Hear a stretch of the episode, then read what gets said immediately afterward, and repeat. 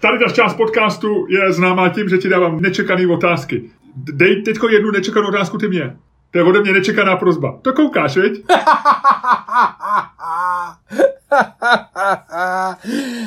um, kdyby si mohl uh, beztrestně nikoli zabít, ale nechat zmizet Aha. jednoho člověka, kdo by to byl? Jako ale zmizet tak, že by ty lidi nevěděli, že byl kolem něj, že by, jako, eh, že by to pro ně emocionálně nebylo blbý. Že bych nespůsobil, nespůsobil bolest jeho blízkým. Ano, ano, ano. Protože i ty nejhorší lidi mají svý blízký. Přesně tak. Takže, koho by si nechal zmizet? Uh.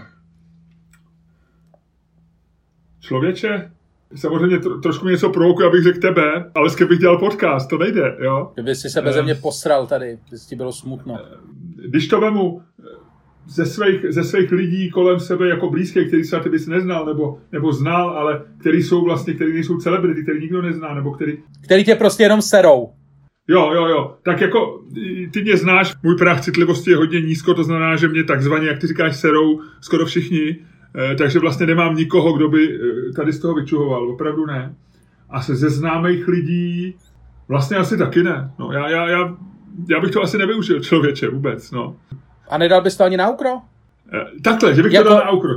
Jasně, že bych to vydražil, tuhle tu možnost. No. Rozumíš? No, ale... A někdo by nechal, ty vole, někdo by si to koupil mě... za 10 milionů a nechal by zmizet tebe, já, ty vole. Já bych se tohle bál. Já bych se tohle bál, víš, jenom prostě tady je spousta bohatých. Teď si viděl při pandemii, že bohatí lidi nemají co dělat že nemají co na práci, protože polovina bohatých lidí v Česku pořád vymyslela kraviny, jak nás zachránit před pandemí, furt četli. Takže já si myslím, že bohatí lidi, že tady je spousta bohatých lidí, kteří nemají co na práci. A který by jenom tak si řekli, aha, to je dobrý, tohle to já vydražím a nechám ho zmizet. tak to ne, to ne. A ty víš, koho by si nechal zmizet? Uh, nevím. A ještě vlastně ti dám jednu otázku, eh, jestli bys někomu dal prezidentskou milost. Kdyby ty si měl tuhle tu možnost dneska, jako Luděk Staněk, jí dát, dal bys někomu tu milost? Máš někoho? No, to nevím. Já bych to asi, buď bych to fakt dal, eh, buď bych to dal na aukro, a nebo bych eh, jako nějak řekl, že jí mám, a e, nechal bych, tako, nechal bych lidi, ať mi píšou takový ty nejhorší věci, víš, jako že bych, že bych sko, s kolem toho jako vybudoval svůj kult, že bych jo, prostě, jo, jo, jo, že bych byl Miloš Zeman 2.0, jako že bych říkal, jo, posílejte jo, jo, mi návrhy na ale, to a já to posoudím. Ale musel bys rychle, ty bys, měl bys jít třeba jenom dneska tu milost, jako, jako Donald Trump měl na to taky vlastně tak bych to dal na Twitter. On, no. on, to mohl dát kdykoliv na Twitter. Já ale já tohle to nemám rád, já tady ty časový, eh, časový omezení nemám rád, mě to hrozně, já, já se v nich cítím málo svobodný a mm-hmm. pro mě je důležité cítit se svobodný, takže mě t, jako, já bych asi, když by to bylo omezený nějak jako hodinově nebo to, tak bych to možná ani nevzal. Já bych ji dal tobě. Protože ona se dá dát i dopředu. Jo? A já si myslím, že ty dřív nebo později uděláš nějaký průser, vlastně už ho děláš v mnoha věcech. A já bych vlastně, bych si tak budu chránit Luďka, já bych ji dal tobě asi. Moje milost chrání tebe. Jo. moje, moje milost. A ještě mi řekni, eh, my jsme samozřejmě asi oba uvažovali hlavně třeba o svých známých a o svých lidech, co známe. Ale kdo je vlastně dneska nejznámější český vězeň? Je to David Rád? Eh, bude to David Rád, nebo to bude... Marek Dalík? Marek Dalík už je venku, ne? Ten už je venku. Eh, ten už je, ten už je někde zalezlej. A Janoušek tam ještě není, viď? ten tam ještě není, ten má furt ten, ten hrášek v hlavě. Ale takže nejznámější české vězeň. Já si myslím, že to budou nějaký ty kriminálníci, nějaká Stodolová nebo někdo takovej, takový ty, o kterých... No počkej, si... toho já neznám, takže, no ne, nej, já říkám nejznámější, kdo je dneska největší celebrita. No to, že, to, že, počkej, počkej, počkej, počkej, to, že je někdo e, nejznámější, ještě neznamená, že ty ho znáš, jako je spousta nejznámějších seriálů, který zná celá planeta a ty si je v životě neviděl. OK, OK, dobře. Tak ty si myslíš, že Stodolová, kterou vůbec nevím, kdo je, je známější jako v Česku, než na žebříčku eh, top ten českých vězňů víš než David Rád? Eh, no možná ne, jako, jakoby to, ale chci říct, že určitě nahoře jako v té první trojce bude nějaký z těch jako slavných masových vrahů, o kterých Blesk píše každý měsíc a připomíná to a píše se o tom vlastně furt dokola. Já to vůbec netuším, o, o čem mluvíš a český masy vrhy opravdu neznám, to jsem Trumbera. No. A ten, takový ten, já jsem si kdysi dělal rozhovor, ten jak Mrázek, jak se jmenoval ten, takový ten hubenej, tenkej, eh, ten už taky nesedí, viď? Nebo... Komotor Mrázek, ten je mrtvý. Ne, já vím, ten je mrtvý, ale byl obviněný z jeho vraždy um, Petr. Petr, ano, ten, ten už je taky Tomáš venku. Petr, ten je taky venku. Takže všechno, všichni jsou venku. Takže já, já si fakt myslím, že to je... Ty seš, ty vůbec nemáš, vůbec nemáš, jako musíš se dovzdělat českým v českém vězeňství, respektive v českých, v českých, v českých kriminalitě. Já si myslím, že bych se měl dovzdělat v mnoha i dalších věcech a i k tomuhle tomu je tenhle podcast a proto tě, Ludku, v tuhle chvíli poprosím, jestli bys byl tak hodnej ke mně i k posluchačům a rozjel tenhle ten dnešní podcast.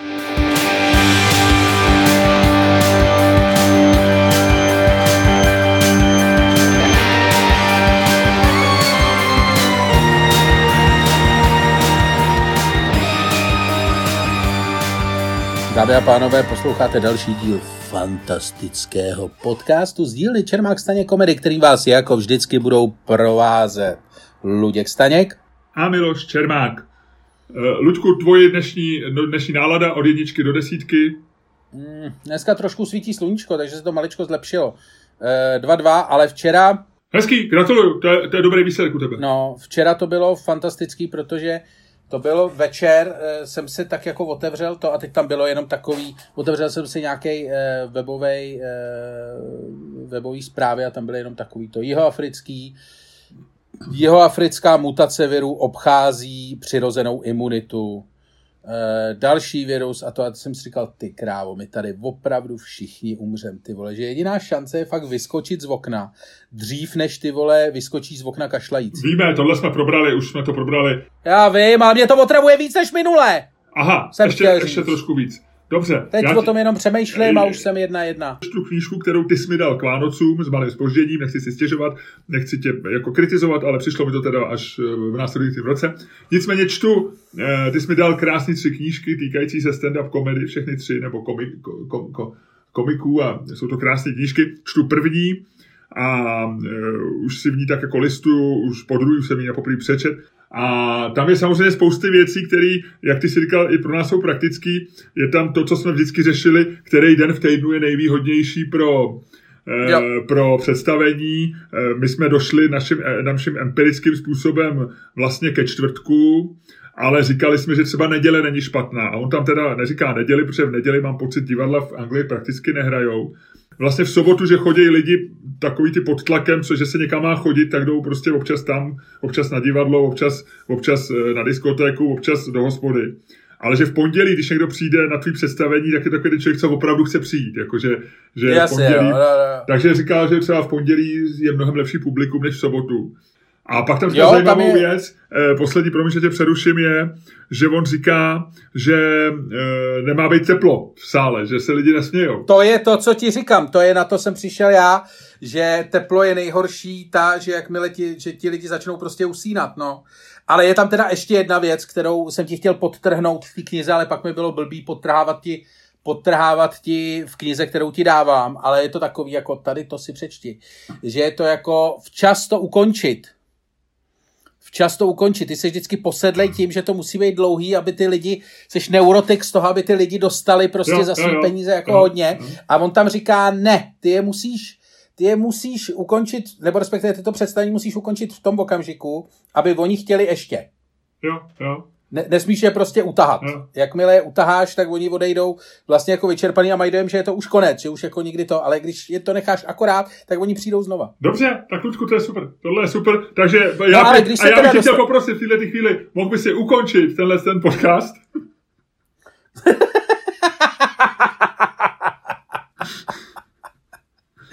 ne, počkej, no ne, no tak nedostali pojď, to, ne, ať, ať, ať, jsou, ne, ať jsou naštva, ať, ať, ať mají pocit, že, že končíme předčasně. Luďku, prosím tě, ukonči tenhle ten podcast. ne, ne, to je moc brzo, to je Dobře, moc brzo. Je... Ne.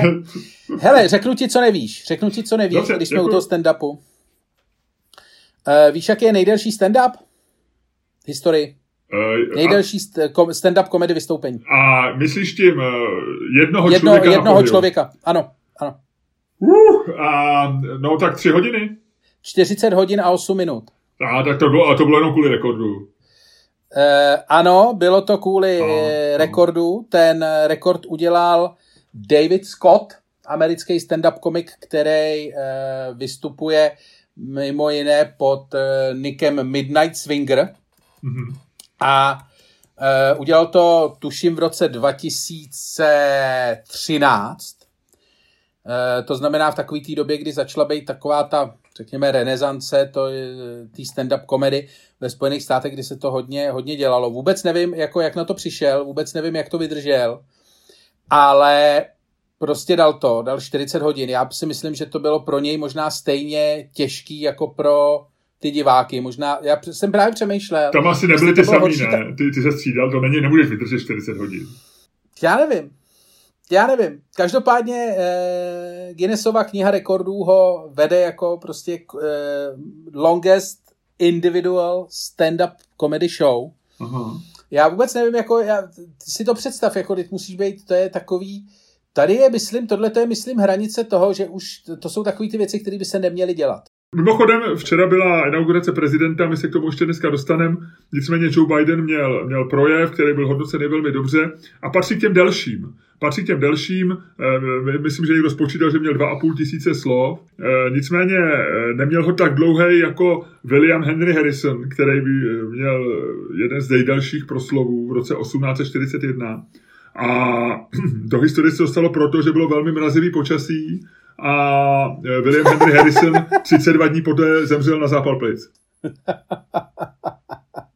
Přesně kvůli tomu by se neměly dělat dlouhý ty. E, Ludku, těšíš se na naše, na naše vystoupení?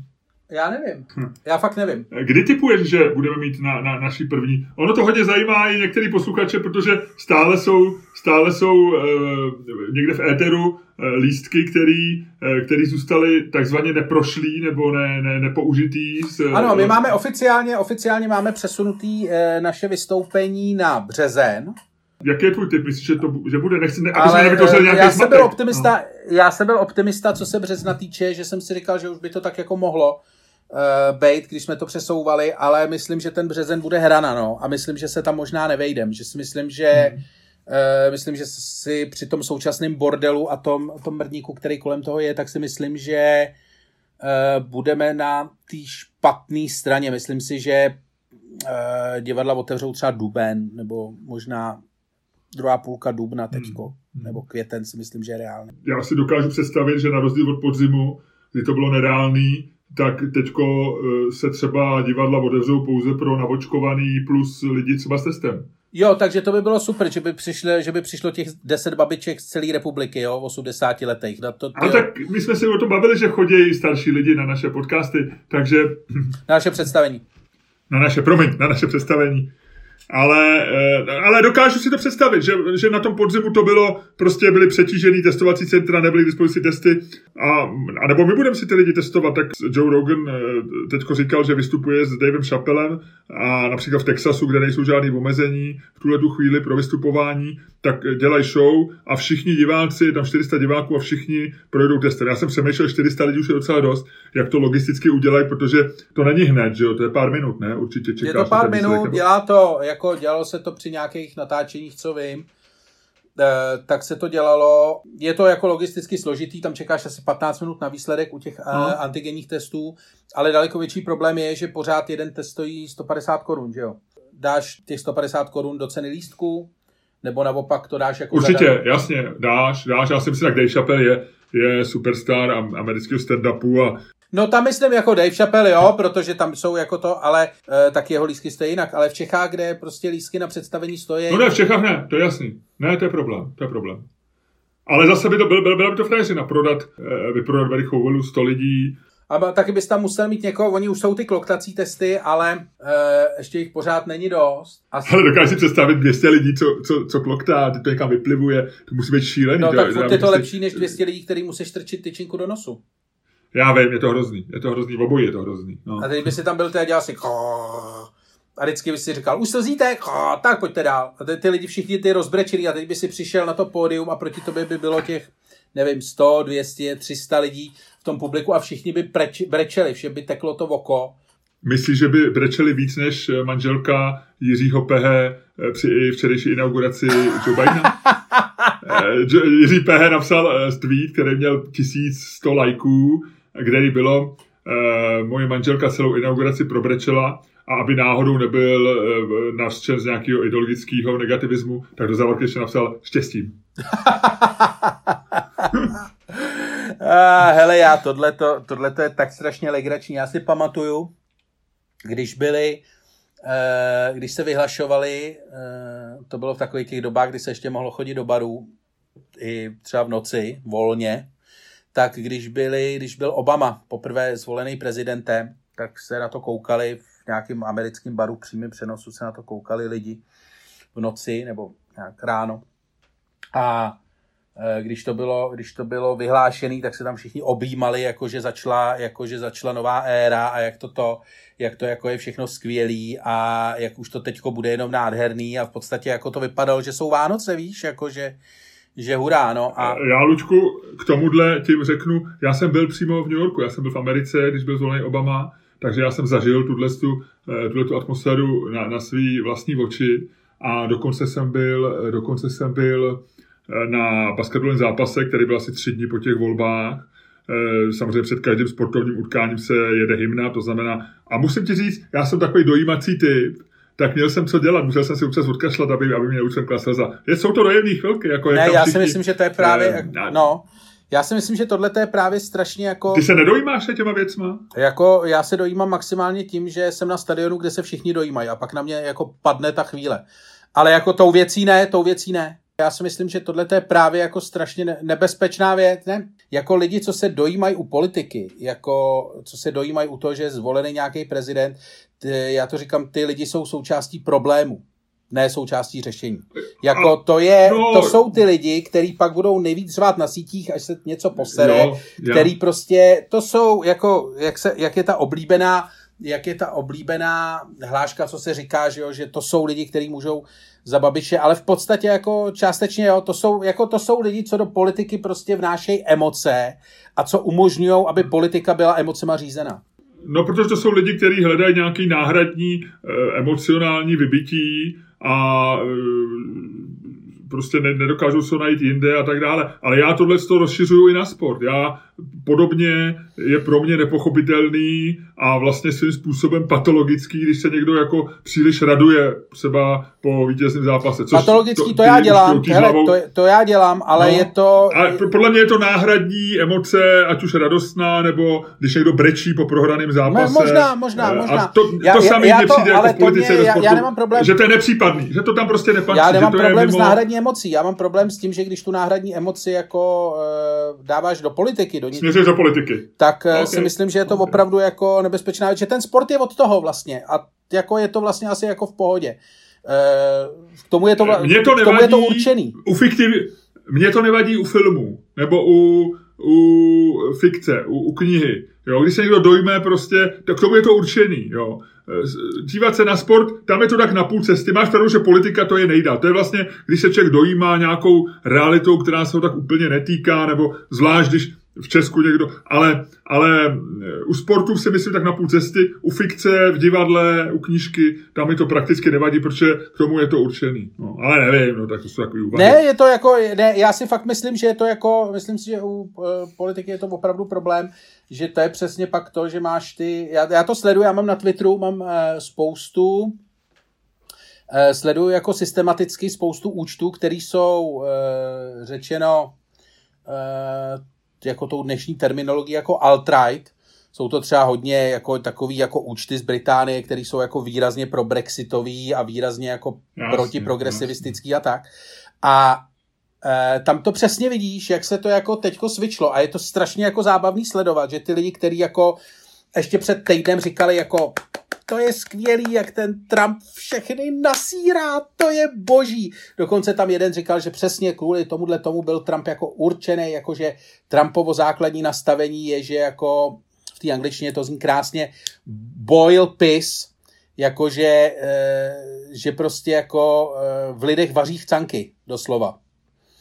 A jako byli strašně z toho takový nadšený a teďko je tam nový nový prezident s Kamalou Harris, která a první, co jako ty lidi mají, takže se v nich začnou vařit chcanky prostě s Kamaly Harris a z jako z Joe Bidena. A najednou vidíš úplně, jak jim to svične a bez jakýkoliv stopy ironie, něco prostě najednou se jim to v hlavě přeto a dostanou se do toho pólu, který mu se těch pět let vysmívali tak se stanou prostě tím, přesně tím, čemu se prostě těch pět let systematicky... E, mimochodem, e, ty jsi říkal ještě srandovní jedna fráze, k těm lidem, který ty říkáš alt-right a se zařadil, byť, byť tak jako ne úplně, a pořád si držel trošku distanc, ale jestli znáš člověka, který se jmenuje Scott Adams a je autorem, kreslířem, autorem Dilberta, no, no, no, no, no, komiksu. Vlastně se stal takovým jakoby trošku advokátem toho Trumpova režimu. On, on myslím, že nikdy ani explicitně neřekl, že by ho volil. No. A teďko říkal po těch volbách, říkal, že, že je docela rád, že skončil po jednom termínu,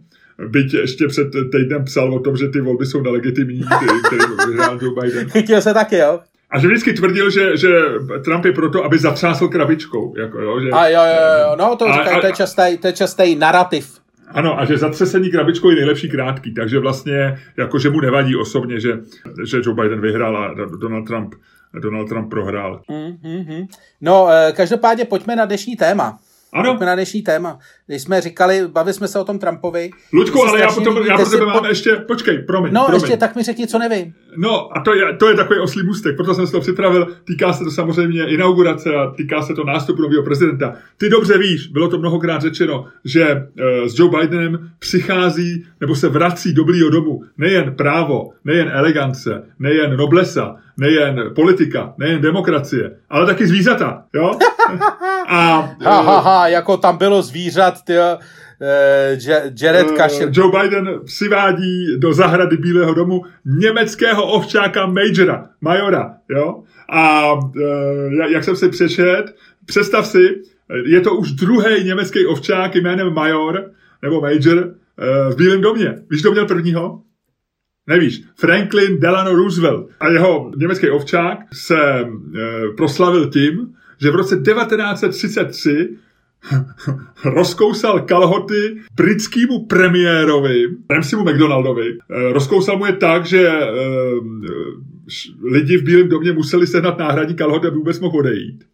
A byl, bralo se to, noviny, novináři o tom psali, jako že to je Eh, že to je nádherná událost, protože v, v době, kdy, eh, kdy v Evropě už začínalo velký napětí mezi Británií a Německem, kde k moci přišel Adolf Hitler, tak eh, britského premiéra v Americe pokousal německý ovčák. Jo.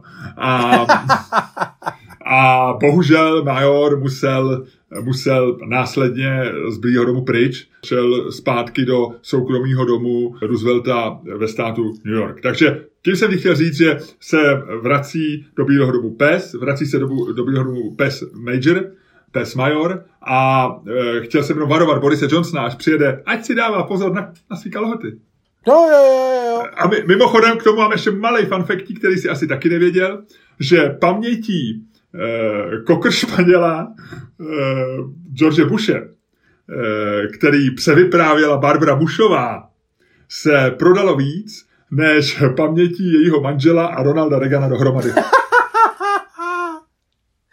no a tohle to je Amerika, kamaráde. To je show business. To je show business. Mimochodem, my jsme se, když jsme se bavili o té inauguraci, ty si říkal, že tak vlastně jako ti začíná být jako vlastně uh, osobně, tak jako, že ti Donald Trump začíná trošku chybět. Nejsiš jediný, kdo to mimochodem říkal. Mě to včera s okolností říkal i Karel Kovikovář, známý youtuber, když eh, říkal, že vlastně jako ty tweety, ty tweety Donalda Trumpa nám budou chybět. Já si myslím, že nám chybět nebudou přesně z toho, že to jsem se ti snažil vysvětlit, že si myslím, že prostě potřebuješ, že vlastně jako nechceš to, nechceš jako to vzrušení z té politiky, že prostě je daleko lepší zrušení z fotbalu. Ale, nebo z čehokoliv, co není tak jako, eh, jako závažný. Ale Přiš... A to by včera, upřímně, ty, ty si by si včera nechtěl přečíst, ne, ne, co ne, tweetuje ne, Donald ne. Trump při cestě na Floridu? Ne, mě to úplně, jako za prvý by to nedávalo smysl, za druhý by to byly nějaký skřeky z maštale, jako prostě hmm. psaný kapslokem. Já bych si to přečet. Jo? Já, ne, ty jsi totiž takový člověk, a to jsem ti chtěl říct, o tom jsem, o tom jsem včera přemýšlel po tom našem telefonátu. Ty jsi totiž takovej ten druh, že já jsem ten člověk, co se jako s, tě, s těma lidma jako, co rád provokuje, rád se hádá, ale tak jako vždycky tam vlítneš, jako do toho problému nějak prostě jako způsobíš to a pak utečeš. Ale ty jsi takovej ten člověk, co jako rád pozoruje, jak hoří dům za tvým plotem. A pozoruješ to jako z bezpečí té svý zahrady, u toho si grilluješ. Víš?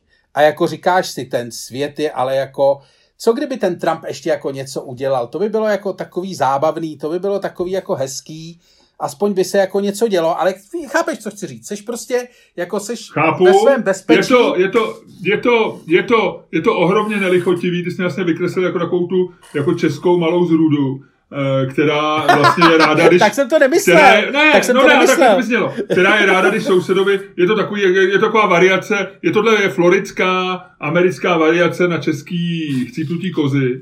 Eh, Ne, ne, ne, ne, ne, a- ne, ne, to nebylo, to nebylo, počkej, to z toho souseda jsem byl špatně, to je jako, e, jinak, tak si to představ jako, že když je za plotem prostě povstání a ty si No tak ale jako tam je, důležitý ten, tam je důležitý ten plot a, a Donald Trump je za velmi nízkým plůtkem, který jako v globálním světě eh, jako je, má Donald Trump bezprostřední dopad možná na nás větší, než eh, na jeho voliče prostě v kukuřičných státech, jak ty jim říkáš. Jo. To znamená, že, že možná prostě na nás jako v Evropě může mít Donald Trump větší, větší momentální dopad toho, když, já nevím, rozpoutá válku nebo se pohádá s To má, eh, no, Merkelovou, no, jasně. tak No, větší ano. dopad než na Ano. člověka na farmě někde na Nebras, v Nebrasce. Ano.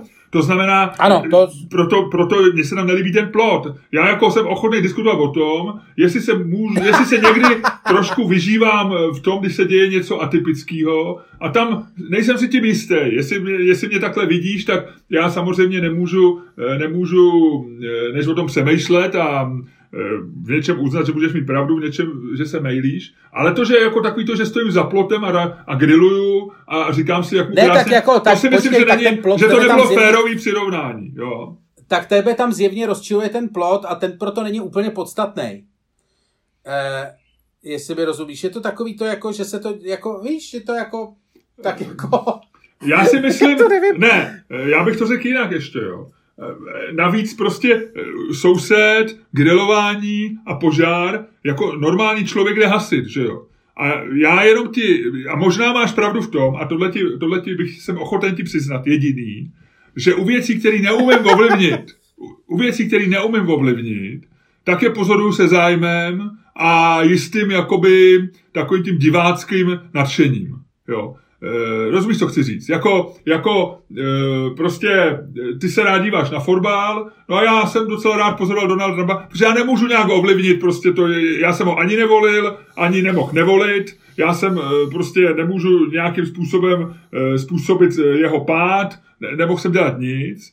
A musím říct, že jako jistých momentech, ale není to jako nějaký uspokojení nad tím, že jde svět do háje, ale, ale že mě prostě zajímají mimořádně, tak to jako jsem ochotnej to, ale, ale to, že se dívám na, že někomu hoří dům, a, asi bych jako spíš šel hasit, než se na ně díval, že jo. ne, to jako Ale já věřím, které neumím ovlivnit, mám, mám možná trošku zvrácenou, eh, zvrácený zájem o věci, když se, když se nějaké věci jako dějou atypicky, no.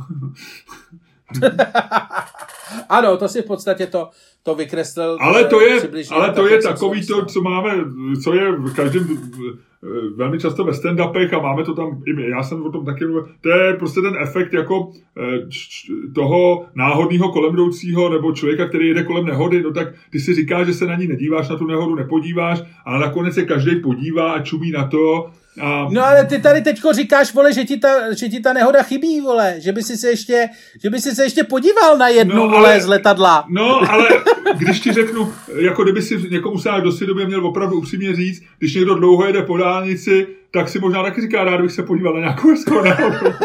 No, ne, to si fakt, to si fakt říkáš jenom ty. Ne, já si to To si neříkám, já si to neříkám, ale, ale e, tak je to, nevím, no, Ne, tak, já jsem tady, já jsem tady nechtěl udělat žádnou tvoji jako charakter assassination pro boha, to je jako... no udělal si docela to jako- dost, ale já, jsem, já ti jenom chci říct, že neberu plot, neberu to, že bych nešel hasit, ale u věcí, které nemůžu ovlivnit, je, je sleduju se zájmem, no. A Donalda Trumpa jsem se s velkým zájmem, prostě, prostě to byla, eh, to byla, jsme v přímém přenosu viděli něco neuvěřitelného a, a vlastně já jsem si pořád myslel, že to jako líp dopadne, jo? Že, že bude víc, on, on, ten, ten konec je pro něj zničující a, a myslím si, že je úplně zře- zřejmý, že to je jakoby negativní postava a smutná figura a že, a že, že, mu, že, že, že nic jako žádnou část jeho prezidentství nikdo nedokáže nějak rehabilitovat. Do, do určitých chvíle se, se dalo spekulovat o tom, že pro určitý nějaký myšlenkový proudy a názorový proudy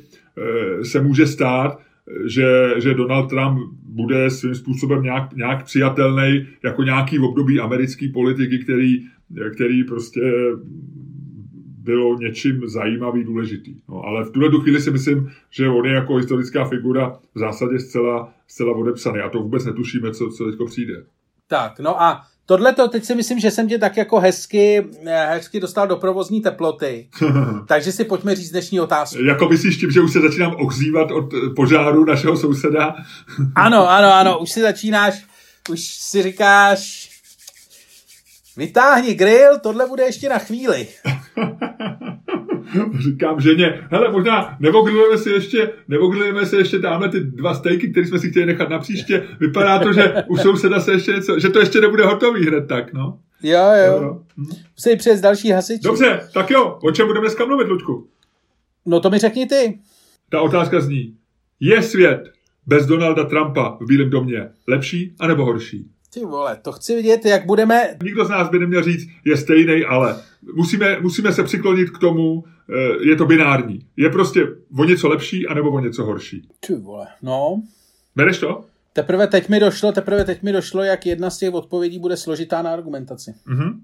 Je těžký říct, že je najednou lepší bez takového skvělého člověka, jako byl Donald Trump. Tak jsi to myslel? No. Pojďme držet palce a aplikaci CoinFlip, ať právě tobě hodí volbu, že svět je bez Donalda Trumpa v Bílém domě o něco horší. A já to dostačím. Když padne dvojka, ty říkáš, svět je lepší. Když padne strom, ty říkáš, hmm, bez Donalda Trumpa je to horší.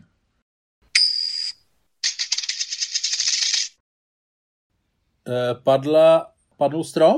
Ano. Takže... Ludku, bohužel, ty říkáš, že svět bez Donalda Trumpa v Bílém domě je horší. Asi abych, asi abych začal, veď? Jo, začni, prosím. Ludku, eh, aplikace Conflip chtěla, abych to měl já jednodušší, aby ty si byl tím, kdo bude atakovat common sense. Eh, svět je prostě bez Donalda Trumpa lepší v Bílém domě. Z jednoduchého důvodu Donald Trump nikdy neměl být eh, v úvozovkách nejmocnějším mužem světa. Donald Trump, člověk jako Donald Trump s jeho kvalitama neměl vyhrát volby. Donald Trump byl něco, co byl, byl anomálí, byl částečně, řekněme, společenskou pohromou, když podle vzoru přírodní pohroma.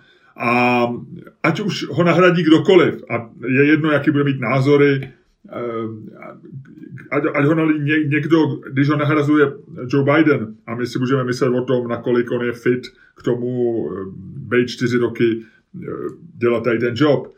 Možná jo, možná ne, uvidíme. Ale rozhodně je to normálnější situace, než eh, mít tam eh, nervově labilního patologického lháře a člověka, který měl narcisní poruchu typu, která eh, já myslím, že jsem nikdy nikoho takového snad ani v normálním životě neviděl. A jakkoliv ty jsi mi předtím říkal, že já mám určitou radost z jevů, který jsou divný, patologický a, a můžu je pozorovat se zájmem pozorovatele. Pro tuhle debatu já ti říkám, ne, to, to, to, tohle už, tohle nebylo, tohle nebylo v pohodě, tohle nebylo správný.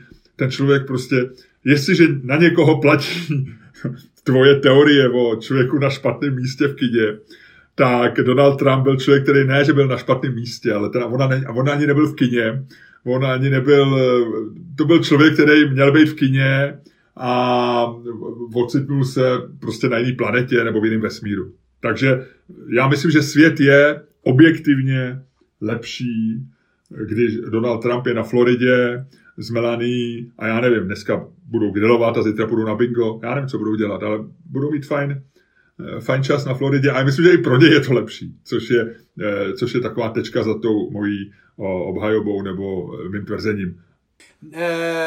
Já tomu rozumím, nicméně já si myslím, že nemáš pravdu z důvodu, který si vůbec nezmínil, ale který nemůžeš pominout. Eh, začnu tu argumentaci samozřejmě eh, jak jinak než číslama. Donald Trump získal víc hlasů než v minulých volbách, získal jako Joe Biden ano vyhrál voranec, ale Donald Trump neprohrál drtivě, Donald Trump prohrál o, o vlastně jako na pohledy margin. A z toho vyplývá jedna zásadní věc a to je to, že uh, se zvolením Joe Bidena vůbec nic nezměnilo, fakticky. Změnilo se, ano, Amerika bude mít jinou politiku, všechno z tohoto pohledu jistě, jakože všichni si oddechli a tak, ale myslím, že v tom základu Ameriky, ty máš furt úplně prohnilý základy a to, co se teď stalo, je, že si natřel barák na jinou barvu a dal si mu nový světýlka. A všichni kolem chodí a radujou se, ježiš, to je krásný barák, konečně to někdo opravil, posledních pět let se na to nedalo koukat, bylo to strašně hnusný. A to, ale ten barák je v podstatě má furt jako prochcený, prochcený sklep a e, jako jeho strukturální, e, strukturální problémy se jako nevyřešily. A důvod, proč já si, nebo na čem já stavím svoji argumentaci, že e, teď to nebude lepší, respektive, že to bude horší, e, je ten, že ty, eh, ten nátěr na tom baráku donutí lidi zapomenout, že ty strukturální změny tam, eh, nebo respektive, že ten barák je furt vlastně jako ve velice, velice, velice nedobrým stavu. A eh, ten barák vlastně nejde, jako v tuhle tu chvíli vlastně jako reálně nejde opravit. Naopak... Ludku, jenom technická, to, co, si dnes, to, co ty si před chvílí řekl, bylo, že americká demokracie má základy, které jsou nasáklé močí a že Joe Biden je pouhou omítkou na tomto domě. Já nevím, co by tomu neřekla manželka Jiřího Pehe. Pokračuj, prosím. E, ne, prochcený ve smyslu, jako že, že jsou mokrý, ne, že, že, že na někdo chčije. Ale Aha. E, chci říct, že prostě ty Trump... Takže ty chceš říct, že americká demokracie má navlhlé základy. Ano. A myslím si, že e, je tam jako ten základní problém, který tam je, tak eh, prostě nikam nezmizel, ten pokračuje a dostáváš se vlastně jenom do druhé eh, části eh, nebo do druhého, jak se tomu říká, druhého aktu. Druhého aktu nějakého jako boje, který rozhodně není u konce, ale který je vlastně jenom jako část. A blbý na tom, proč říkám, že to bude horší za Bidena, je to, že to vlastně tolik nebude vidět. Já to, při, já to přirovnám k, eh, já to přirovnám k Obamovi. Eh, tam, když zvolili Obamu, tak se všichni strašně radovali, eh, penčený prezident a to, on spoustu Američanů zklamal nějakýma věcma typu Guantanama a tak dále.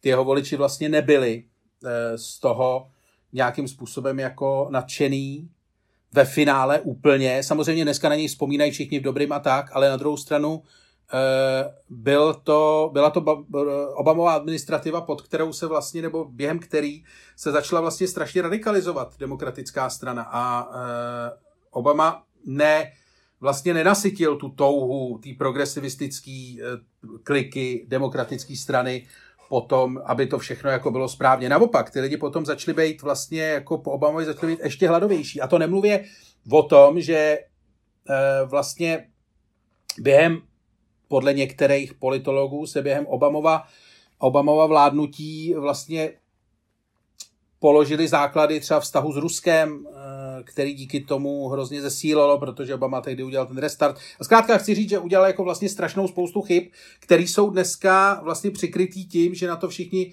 že si říkáme, jo, první demokratický, první černý prezident.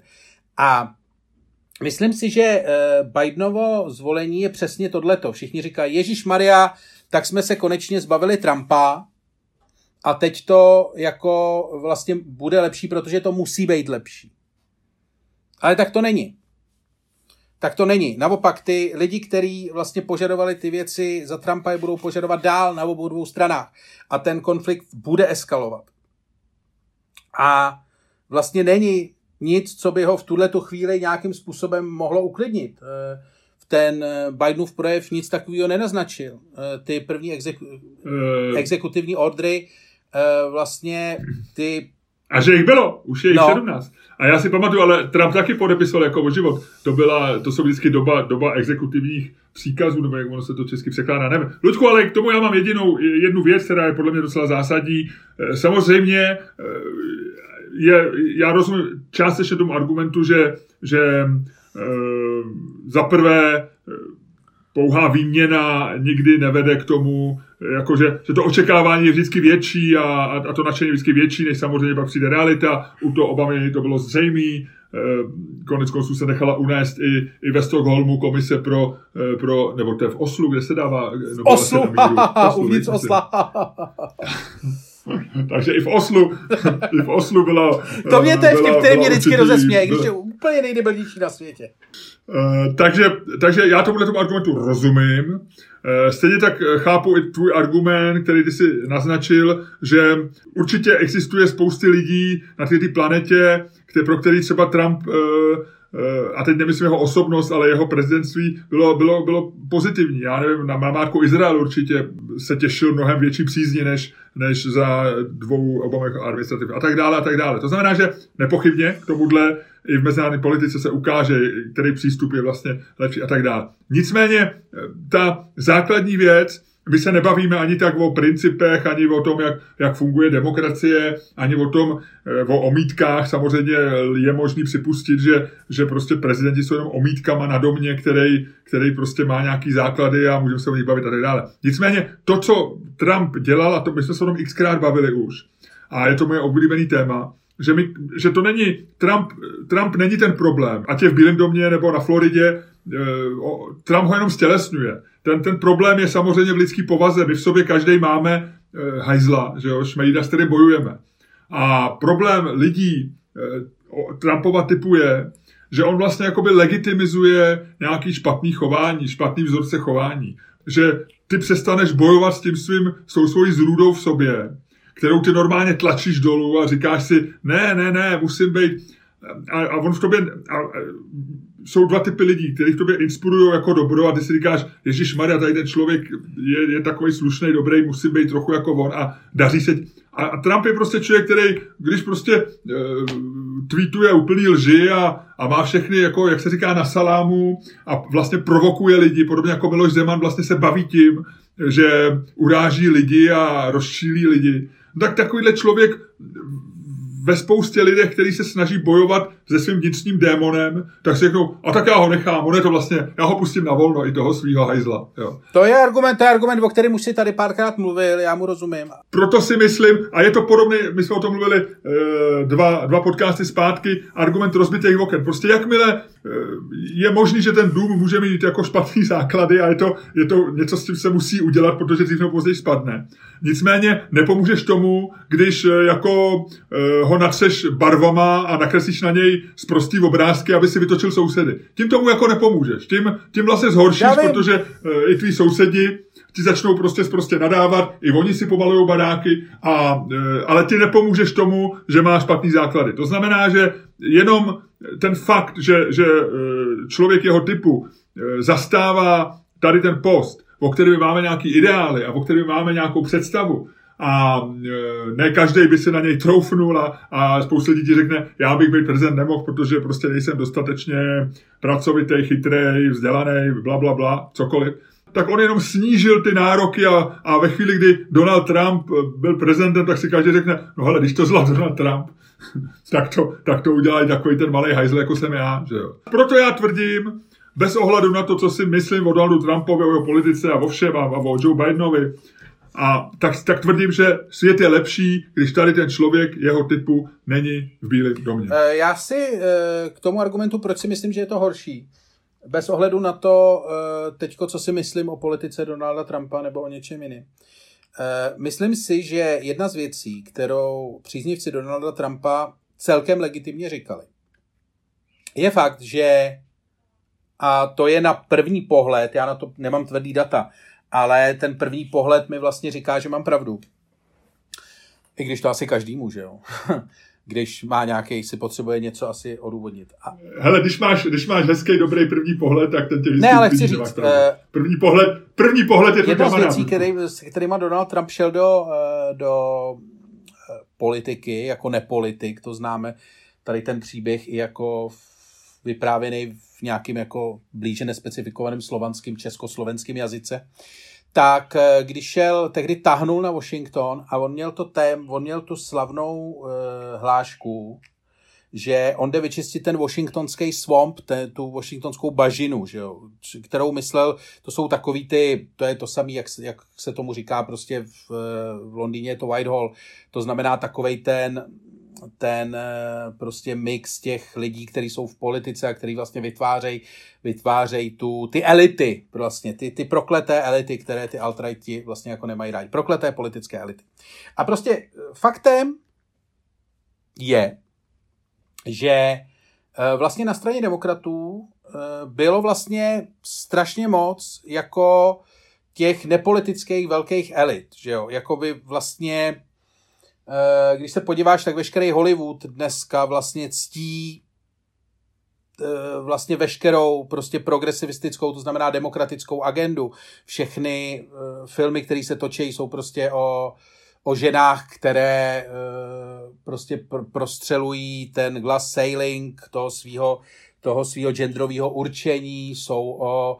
Dneska, když se podíváš na jakoukoliv detektivku posledních deset let, tak tam není vrah Černoch. Jo, jako reálně, to, to je prostě fakt. Protože to jako nejde, scénáristi to neumějí udělat tak, aby to, a když už je vrak Černok, tak se ukáže, že to bylo díky tomu, že prostě na něj svět byl zlej. Což je prostě nějaký narrativ, který jako jede. E, faktem je i to, že většina, většina amerických médií až na Fox jsou vlastně jako demokratický a tady ty hodnoty vlastně nějakým způsobem drží taky. Teď myslím ty velký média, nemyslím ty, nemyslím prostě nějaký ty internety. A e, a myslíš demokratický s velkým Demokratický s velkým D, ano, jako pod kontrolou demokratický strany, nebo jako řízený, řízený demokratickýma ideálama, takhle, ano, ano, jako pod myšlenkou, ne, ne myšlenkou, ale chápeš, jak to myslím, tak doufám, že to chápou i posluchači. A e, co vlastně jako příznivce Donalda Trumpa na tom bavilo, bylo to, že on vlastně do tohoto systému, který skutečně jako je vlastně jako monolitický z hlediska nějakého myšlenkového schématu. Tak on do toho dnes, a tady se vracím k tomu, co jsem říkal před tou debatou, eh, to, čemu ty altrighti říkají, to, že jako boiling piss, že prostě byl někdo, kdo tuhle tu, jako oni to takhle vidějí, že prostě tady tu, jako ten monolit, elit, když to řeknu jako jejich tónem, tak prostě někdo, kdo na ně jako útočil v úzovkách zvenčí, kdo se ho snažil jako rozbít, nabourat, vložit, vsypat do něj písek, nevím. A e, můžeme si myslet o Donaldu Trumpovi, co chceme, můžeme si myslet o tom, jak to dělal, co chceme, já souhlasím s tvojí definicí vlastně po všech stránkách, ale faktem je, že do tohohle toho systému, jako nebo tady ten, na tady ten systém jako útočil poměrně silně, což zjevně obrovské množství lidí, řekněme půlku amerických, nebo menší půlku, něco menší půlku amerických voličů, vlastně jako, to je jakoby vlastně hodně bavilo. Tuhle tu chvíli ten systém bude zase vlastně jednolitý a spousta těch lidí bude mít, eh, který volí Donald Trumpa, bude mít dojem, že jejich hlas vlastně zase jako není slyšet, takže to dál vlastně jede pod tou kuratelou těch, eh, těch progresivistických myšlenek. A myslím si, že to bude vlastně jako eh, to jejich zklamání, část se na to asi vykašle, ale část, eh, v části z nich bude to zklamání jako vlastně eh, se vařit na větší teplotě než do teďka. A i proto si myslím, že vlastně jako ten barák jako je problematický, že vlastně jako těm lidem bude úplně jedno, že ten barák je nově natřený a něco to, ale že dojde vlastně jako k větším vlastně jako k daleko větším otřesům. A proto si myslím, že ta situace bude vlastně jako horší, ne, než byla za Donalda Trumpa. A pozor, a tady je ultimátní ty vole způsob, kterým já to uzavřu, tuhle tu debatu. A to ne proto, že Donald Trump už ve funkci není. Ale paradoxně kvůli tomu, že předtím ve funkci byl. Jestli mi rozumíš. Aha, já ti rozumím. Ty vlastně neříkáš, že Donald Trump je e, dobře, že je e, v Bílém domě, ale ty vychází, ty začínáš historii tím, že tam je a v tu chvíli, že už tam byl, tak pak je teďko horší svět, že tam není. ano, ano, ano, naprosto elegantní, musíš Je to, hele, Luďku, to je, to je elegantní, za tohle, ti, za tohle ti samozřejmě tleskám a jsem ochoten ti uznat pár bodů, ale, ale celkový vítězství, nevím, já myslím, že to je neobhajitelný. Uh, asi je, no, asi je. Jako můžeš k tomu mít, myslím, že ty moje, uh, ty moje argumenty byly vlastně jako pořád, jako vlastně že to je jako prostě s tím útočením na ty elity, že ten, že ten prostě ten monolit názorový je v tuhle tu chvíli prostě je to lepší. Je to lepší, je to lepší. A já na to útočím zvenku, ale nemám tu sílu, co měl Donald Trump, nemám ten hlas a prostě já jsem teďko ten, který prostě před těma hradbama Jericha tam křičí, zbořte je, zbořte je, ale sám na to nemám sílu. Uh, uh, já vím. Dobře, ale já si myslím, že jsme to, že jsme to probrali dobře. Tu, mimo role, co, jaký je tvůj tip? Jaký, jaký bude svět, Ludku, za rok?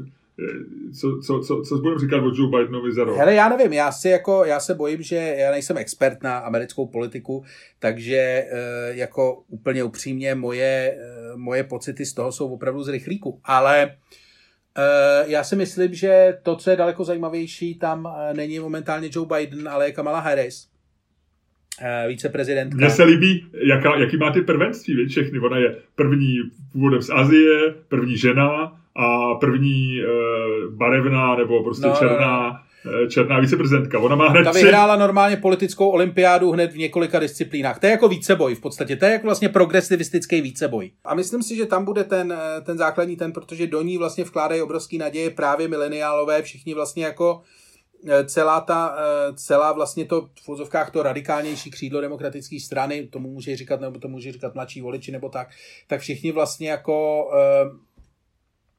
mají vlastně jako oči upřený k ní, říkají ten Joe, no tak on jako brzo umře nebo něco a pak bude ona, ona, ona bude ta, ta vlastně jako ona je ta postava vlastně, která je tam teďko nejdůležitější. Otázka je, do jaký míry ona bude teďko určovat politiku v době, kdy Joe Biden tam je, ale myslím si, že ona bude, uh, ona bude ten, o koho se hraje vlastně jako primárně když jsem, když jako dítě, když jsem šel viceprezident, tak člověk měl za prvé takový to, že je něco víc než prezident. Pro mě jako dítě si pamatuju, když jsem zjistil, že viceprezident je pod prezidentem, tak uh, jsem byl strašně zklamaný. No, no, no. Uh, a druhá věc je, že viceprezidenti velmi často hrajou strašně malou roli, že, že, že některý prezidenti si rozhodnou z nich udělat co si jako poradce a konzultují s těma politiku, ale byli v historii viceprezidenti, který vlastně e, jako neměli nejmenší, nehráli žádnou roli, že to je opravdu takový ten náhradník, který čeká Eh, na lavičce prostě, aby vystřídal prezidenta. Musíš to brát tak, že eh, ona je daleko víc sexy. Kamala vlastně. Harris možná redefinuje i roli viceprezidenta pro Ne, ona je, ona je poprvé, ona je poprvé opravdu víc sexy pro média, že ona v okamžitě v době, kdy to, tak ona už má cover no, Vogue a všechno. Vlastně Biden nikoho nezajímá, všichni dělají rozhovory. Takže ona je dneska ohromný symbol. Mně se teda líbí její manžel, který eh, já mám trošku slabost pro ty takzvaný druhý, pro ty první muže, Eh, já mám takovou úspěšnou ženu, tak já furt doufám, že ona to dotáhne někam v politice a já budu, já budu nějakým, já budu nějakým eh, prvním mužem. Ty se tam vidíš prostě, no. Já, mě vždycky, já jsem miloval Denise Tečera, on byl strašně vtipný, eh, seděl doma, pil whisky, říkalo se, že, že, byl, že, byl, že byl chytrý, vzdělaný, takže mě, mě, mě to neuráží být Denisem Tečerem.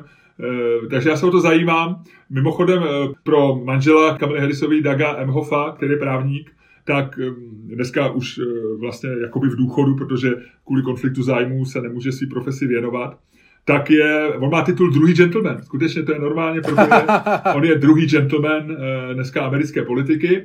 A e, mně se to líbí. Já tomu klukovi fandím, on je o čtyři roky starší než já. Nevím, no, jako pro mě, pro mě je to, já, já ho budu sledovat a myslím si, já vidím budoucnost Ameriky v e, Dagu Emhoffovi tak trochu. Mimochodem, oni i bydlej. Ví, víš, že bydlí viceprezident uh, Spojených ne. států? Já jsem to nevěděl, já jsem si to našel dneska ráno na Google, když jsem viděl, že se o tom budeme bavit. Uh, oni bydlí v, na hvězdárně, na námořní hvězdárně, v námořní observatoři. Uh, je to takový domek, který není uh, zas tak moc reprezentativní, je to docela hezký, hezký dům, ale od roku 74, 1974 tam bydlí viceprezidenti. A to je asi hodinu pěšky od Bílého domu. Jo. To je 15 minut autem docela daleko od Bílého domu. Jsou tam uklizeny. A je tam uklizené a vlastně, jak říkám, některý prezidenti měli viceprezidenta, který, s kterým se radili o politice, ale velmi často to byli viceprezidenti, kteří nehráli nějakou, nějakou velkou roli a, a často ani nebyly ani úplně ideální vztahy mezi prezidentama a, a viceprezidentama. Takže, takže uvidíme, jak to, jak to bude. Ano, uvidíme. A to si myslím, že je krásné slovo, na kterém bychom měli ukončit tento podcast. Počkej, Ludku, ale člověkem, který ukončuje tyto podcasty, jsi samozřejmě ty, nicméně člověkem, který, eh, který rozhoduje eh, moment, ve kterým ty to uděláš, jsem trošku já, protože já bych tě měl v tuhle chvíli požádat o to, jestli by si byl tak laskav a svým neopakovatelným, byť už 130krát opakovaným způsobem ukončil tenhle podcast. Takže Luďku, dovol mi, abych tě o to oficiálně požádal. Luďku, drahý kamaráde, buď tak laskav a ukonči dnešní podcast. Já ti samozřejmě, Miloši, strašně rád, drahý kamaráde, vyhovím.